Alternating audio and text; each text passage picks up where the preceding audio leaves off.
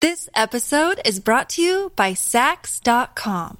At Sax.com, it's easy to find your new vibe. Dive into the Western trend with gold cowboy boots from Stott, or go full 90s throwback with platforms from Prada. You can shop for everything on your agenda, whether it's a breezy Zimmerman dress for a garden party or a bright Chloe blazer for brunch. Find inspiration for your new vibe every day at Sax.com.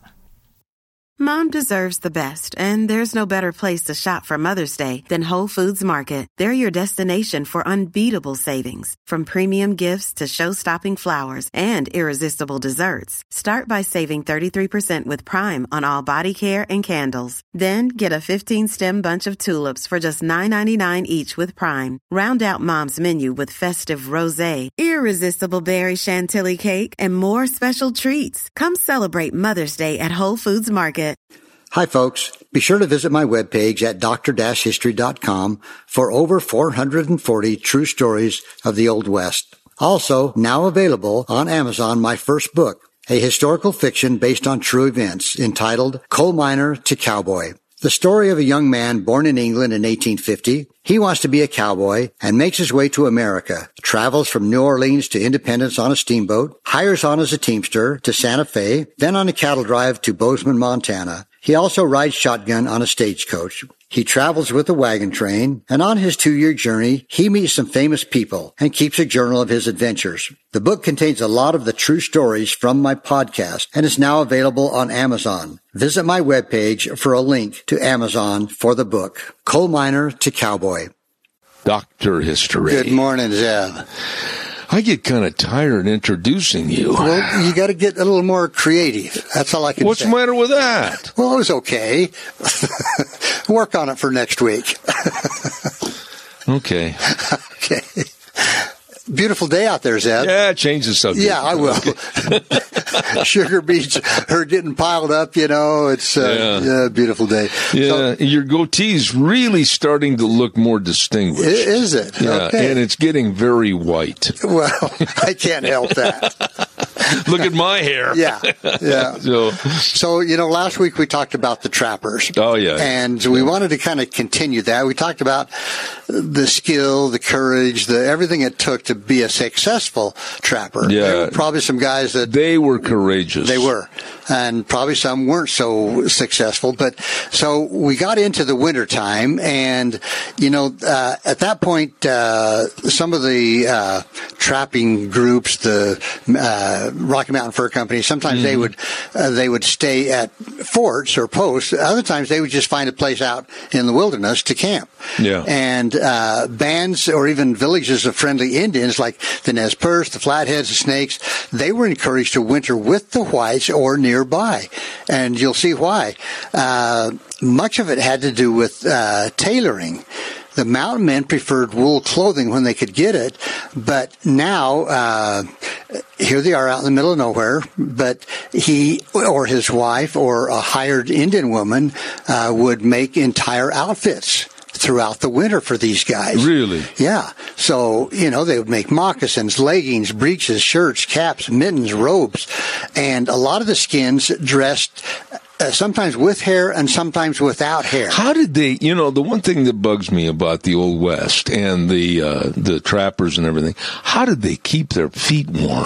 Well, we'll talk a little bit about that you know, Oh, for the winter time. All right. But, uh, you know, usually they used uh, deer, bucks, does, uh, antelope, bighorn, uh, elk, even rabbit skin. Yeah. Rabbit skin is very soft. And did, how did they keep it waterproof? Well, it depends i- if they had the fur on the outside, but they could also use tallow, you know, uh, No. to put on the on the the the. Oh. uh, You really leather. know. Of course, you're, you're as old as they are, so I'm sure True. you were there. Yeah. So you know, each had its specific uses, advantages, and drawbacks. Robes, either with or without hair, Yeah. some didn't have hair, uh, were made from uh, a lot of the same skins. Buffalo hides uh, had a lot of uses. The hides obtained in the summer and the fall hunts were tanned for teepees. They made these bags they called carryalls. They called them parfletches. and uh, containers of different kinds that they had to use, you know, to haul water and Yeah. things like that. But the robes used for winter wear, uh, for bedclothes and bed covering, and for winter moccasins were made of the hides taken in the winter when the hair was the thickest. Yeah, but how did they? They were heavy. Yeah, oh yeah, they were heavy. Yeah, they, exactly. Especially with the with the fur uh, with the hair. Yeah, on. yeah. But moccasins were also made of a lot of different different skins. Uh, for winter, they might be fur lined, or if not, they might be stuffed with loose hair, or even leaves or sagebrush bark. Leaves. Yeah, so they'd stuff the moccasin uh, with something to as insulation, you know. Wow. But a lot of the women They didn't have socks, did they? they, no, they oh didn't. My. A lot of the women's moccasins were uh, more likely than men's to have these knee-length leggings sewn to them, and we've all seen pictures of Yeah. them with their Yeah. uh, they go up to their knees, uh, and. You know, these women, they had elaborately quilted or beaded moccasins, and a lot of those are are displayed in museums. We've, I think a lot of us have seen those, and, but these, the really nice ones, they were for ceremonial or what we'd call Sunday best, uh, rather than just daily wear. So the ordinary work shoe was made in quantity, and it was not real durable, but, you know, they didn't go to a lot of work to make it fancy Yeah. with beads and, and things like that. But for moccasins and leggings, which both Indians and trappers wore, usually to the hip, the best material. Now, I'd never thought of this, Zeb, but it was last year's teepee. Really? Okay, new lodges were made every year. I didn't know that. I didn't either. I figured once you made one, you kept it for a number of years, but they didn't. So think about this. The skins of the old teepees were saved for clothing. They had a year's smoking from the daily fire and so dried smooth that they wouldn't stretch. Who thought of all this? That I, you know, just uh, trial and That's error. amazing. yeah. I I had no idea that they would make a new I know there's teepee been every times year. you walked in here and you smelled like smoke. So well, that's true. now, when it was stormy uh, and long evenings, it made the de- best time for these ladies to make their uh, dresses and, and one thing another. And some of the trappers, you know, had Indian wives, and or their Indian neighbors were forever busy with their uh, skins. Their they had awls, and they used sinew, sinew of course. Um, and I didn't realize this, but the various animal sinews, especially those of the buffalo, were, of course, the thread that they used. And they actually would take that sinew and they would split it for di- whatever they're trying to do. In other words, it might be really thin for maybe moccasins, but it might be thicker for, say, like a teepee, like sewing a teepee together. yeah, okay. So they would use different sizes of, of sinew for whatever they were What a creative people. they were they were amazing you know uh, they made uh, the clothes uh, and if they made too much they could trade them uh, but the Indian women, they'd been trained since they were young girls from childhood. And again, if you go to a museum, you'll see amazing the beadwork uh, using porcupine quills, um different paints. Didn't I different read? colors. Didn't I read someplace that actually for the moccasins to keep them nice and soft, that the Indian women actually for days chewed the leather. you know, I have heard that, and I, but I haven't, I haven't read it in some some of my research. But yeah, I have heard that. Oh, Yeah, To okay. make it softer. Okay. But you know, they used bits of metal, uh, bells, braided hair, feathers, of course. Um, And kind of like your dress now. yeah, it- it- pretty much. Yeah. Yeah. Uh, uh, you know, religious rituals were part of their task. It was. Uh, we'll just keep going here, Zeb. okay, so back to wintertime. Okay, all okay. right. So that was a preserving season for the women to, uh, t- to some extent, uh, for the trappers too. Uh, for example, it was a good time to make pemmican or jerky. Now they kind of interuse those words here a little bit. Uh, so they had what they call winter pemmican or jerky uh, as opposed to summer pem- pemmican. I'll tell you the difference. So the winter pemmican, uh, which is sometimes spoken of, quote, unfavorably, was made not in winter, but following the fall hunt when the weather was might not might not have been really good weather, and it's uh, and the pemmican might actually turn sour Yeah. so not sounding very good. But the summer pemmican This was the good stuff. That was the grade A stuff, and it was made l- in late winter and early spring. The meat uh, it was usually always buffalo meat most of the time. It was first dried uh, the way the trappers and Indians uh, did. They would cut it into slices and strips, an inch or so thick. They would score a crisscross across it, spread it on racks of cottonwood poles high enough to keep it away from the dogs and the wolves and stuff.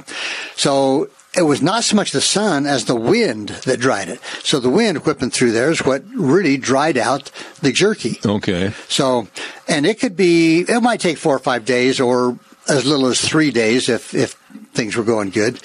But sometimes they'd put a slow smoky fire under the framework too that would also help dry it out. So the result was the universal dried meat or jerky and it was always carried by trappers, by the Indians, you know, it was, uh, Yeah, you see their TV commercials all the time. I know it. Old Trapper. Yeah. Now, another pemmican, however, was in a class by itself. So all the gristle and the sinews would, that might be present in jerky were taken away and the residue was pounded in a mortar till it was pulverized. Okay. This powder was loosely packed in a bag and then melted fat was poured over it and the mouth of the bag was sewed up. Thus packed, the pemmican would keep for years. really? Yeah. It wouldn't spoil. No. And it was a good energy food. It was a complete diet in itself. It it was also a great treat. Uh, Oh yeah. I great use treat. that term questionably, Yeah.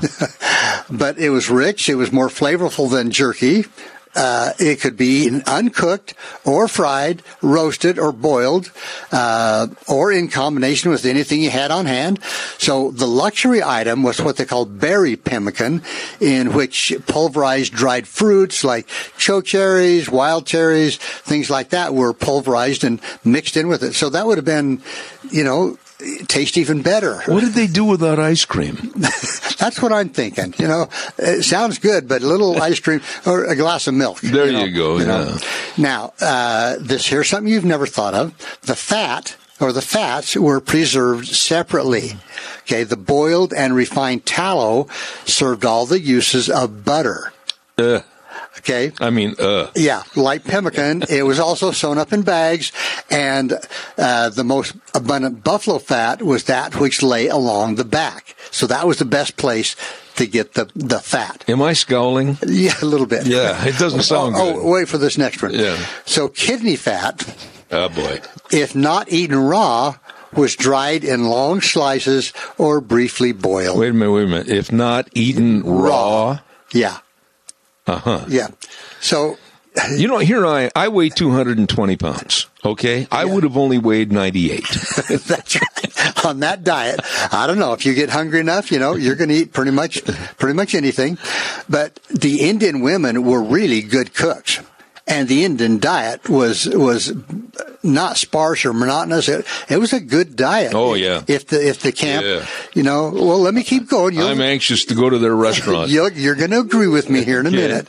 So, if the camp was in good country, uh, its basis was the pot of meat, which was always stewing over the fire in the middle of the lodge, and a portion of which was set aside for anybody that came in. If you were a visitor, you sat down, and immediately they gave you some of what was in the pot. You didn't know what it was. Well, no, uh, but you ate it, okay? Yeah. Uh, and they didn't have any hour for fixed meals. The Indians or the trappers, they ate when they were hungry. So it I kind wasn't. of like that philosophy. yeah, yeah. Just eat when you're hungry, and whatever was in the pot was replenished with whatever fresh killed meat came in. So if they'd been out, So the hunting- pot never emptied. no. So they just add a little more uh, antelope or buffalo meat or rabbit or It whatever. had to they get a little rank. Well, I think it. I think it. Uh, you know, uh, went through enough that it would. It stayed okay, It's kind of the Indians' version of McDonald's. or uh, yeah, it was kind of a. Uh, anyway. I know. Uh, Okay, so now uh, you know, so here's something that helped. Uh, all of this was flavored with herbs, roots, leaves, and grasses, which the Indian women dried, and they knew the properties of these things, and that added flavor to this stew Really? or or whatever it was. Or, uh, yeah, well, whatever. Whatever it was. So Yeah. r- roots, leaves, and buds that made good salads could be found under the snow. Trappers and Indians lived pretty high when food was abundant, and winter camps were pitched in places where it was expected there would be abundant food. So they were literally eating grass. Ah, Yeah, sort of. It was a salad, you know, not what you'd get at uh, some of the good I'm scared to restaurants. ask what kind of croutons they had. So storms or the migration of game would produce shortages sometimes. oh my. Okay. And hunting was a daily job. The men went out through the woods, the hills and plains, usually on snowshoes. If the snow was too soft, they had to carry the kill on their backs because they, the horses couldn't make it through the, the snow. And there were problems of keeping this from the wolves. And they would hang it from trees to try to keep it safe because, you know, even now they, when people go camping, they tell them don't leave your, the meat or Well, food yeah, out sure. where the bears can get to it. Absolutely. So protecting the meat was a constant problem, winter or summer. Even in the summer, you had to, because you had bears and wolves, you know, Yeah. uh, in a camp or on the trail. And uh, anything from porcupines to grizzlies could come after your meat. This episode is brought to you by Sax.com. At Sax.com, it's easy to find your new vibe. Dive into the Western trend with gold cowboy boots from Stott, or go full 90s throwback with platforms from Prada. You can shop for everything on your agenda, whether it's a breezy Zimmerman dress for a garden party or a bright Chloe blazer for brunch. Find inspiration for your new vibe every day at Sax.com. Hey, it's Ryan Reynolds, and I'm here with Keith, co star of my upcoming film, If, only in theaters, May 17th. Do you want to tell people the big news? All right, I'll do. it. Sign up now and you'll get unlimited for $15 a month and six months of Paramount Plus Essential Plan on us. Mintmobile.com slash switch. Upfront payment of $45 equivalent to $15 per month. Unlimited over 40 gigabytes per month. Face lower speeds. Videos at 480p. Active Mint customers by 531.24 get six months of Paramount Plus Essential Plan. Auto renews after six months. Offer ends May 31st, 2024. Separate Paramount Plus registration required. Terms and conditions apply if rated PG. So, but here's something I didn't know. The most skillful of all the thieves was the wolverine. Okay. The- He would even steal from the traps. He would get a beaver uh, and steal from the traps. Really? and the the trapper said that there was no cache that, wa- of meat that was safe from a wolverine. Obnoxious little Yeah, Oh, fellow. yeah, and I, you know, I've never come across one, but I understand they're pretty pretty Yeah. vicious. Yeah. That's what they call the Michigan Wolverine football team. Because Vicious. they're vicious. Okay. So, you know, the trapper who had a wife, uh, you know, that was a really good thing in the winter because a woman kept a lodge neat.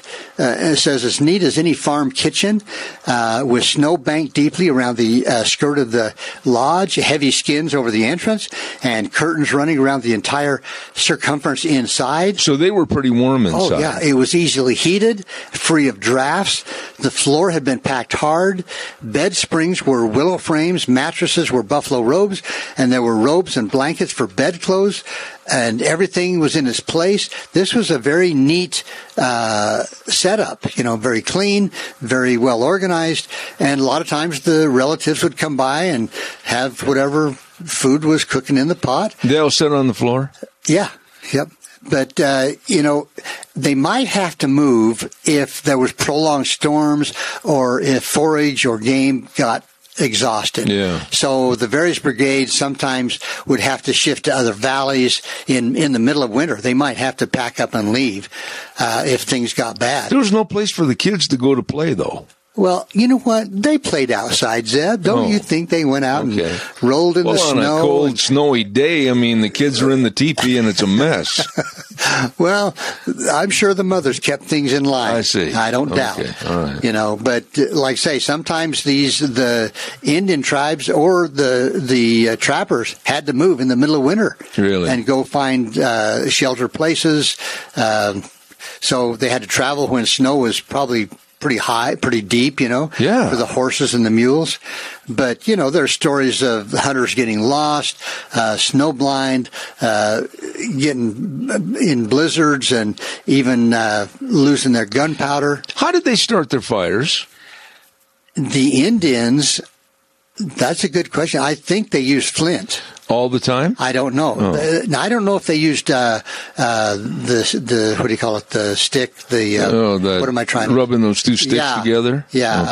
um, they didn't go to. bow and bow and string. oh, okay. I can't remember. I know what you mean. Yeah. Yeah, where the So- string sits there and. Right, and yeah. spins. Yeah. So the Indians, I don't know if they used that or or flint and steel or what. Holy cow. But you know, some of these guys, like say, they would get lost and. They just didn't go to the the uh, hardware store and buy a Bic No, lighter, did they? They didn't. But you know, some of these poor guys, they would wander till they starved to death or froze, and sometimes the next spring, they the other trappers might find their bones, you know, kind of scattered in an area. You're gruesome, you know that? this was the hard facts. Yeah. Deb. This was this is the way it was. But it was hard, I would imagine. And but did they stay there in the wintertime though? They went someplace else, didn't they? The trappers? Well, They didn't stay up there where the Indians did. yeah, they would they would camp Really? i- in these nice little I thought valleys. they went back home. no, they or some would go to uh, the post like Fort I see. Hall, Oh. Fort Bridger, but others they would camp near the Indian uh, tribe. I want to go where it's warm. I do too, you know. Yeah. And I've wondered too if they some of them didn't uh, camp near some of the hot springs. Hmm. You know, I mean that would almost make sense. You know, uh, like maybe down in the Hagerman Valley or uh, even up in the Yellowstone area. Yeah. Maybe some of those uh, warmer springs that would not freeze during the wintertime. But eating and having enough of a food supply, that was always a daily challenge. It was, and Yeah. but you know, hopefully they had put away enough pemmican or uh, jerky things to last them through the winter. And the rest of their hygiene probably wasn't the best. You know what, though? A lot of them actually would swim every day in a stream, You Every got to be summer kidding me. and winter. In the winter, summer and winter. I can walk on water. They would, they were, uh, in many cases, a very, very clean, hygienic. Oh. Uh, yeah. I, I can't remember which tribe I was ta- reading about, but every, uh, every day. They would Really? go. I don't know about the women, but the men uh, would always go jumping and swim in the. So the old stream. term to the Indians, "Go jump in the lake," was true. It was Wow. exactly. Yeah. I got to go. Yes. I'm late. Well, Bring this up again next week. I'll would see like what I to can know do. more about their eating habits, and I mean, it's just fascinating. It is, and uh, the things that they knew and that has been lost. Yeah. the things they knew that we don't have any idea nowadays what it was. Yeah, you and The I would medicine. you and I would starve to death. We would have to get pretty hungry, but I think I would eat the stew. would you really? I think I would. Yeah. Huh. You get hungry enough. Not you, knowing what's in it. you don't and it's want to. been there for probably oh 75 76 days yeah, you just keep eating. just adding a squirrel or a gopher to it sounds good to me I, I know. I Yeah. agree. Yeah. Okay, ladies and gentlemen, that is Dr. History, a man of many talents.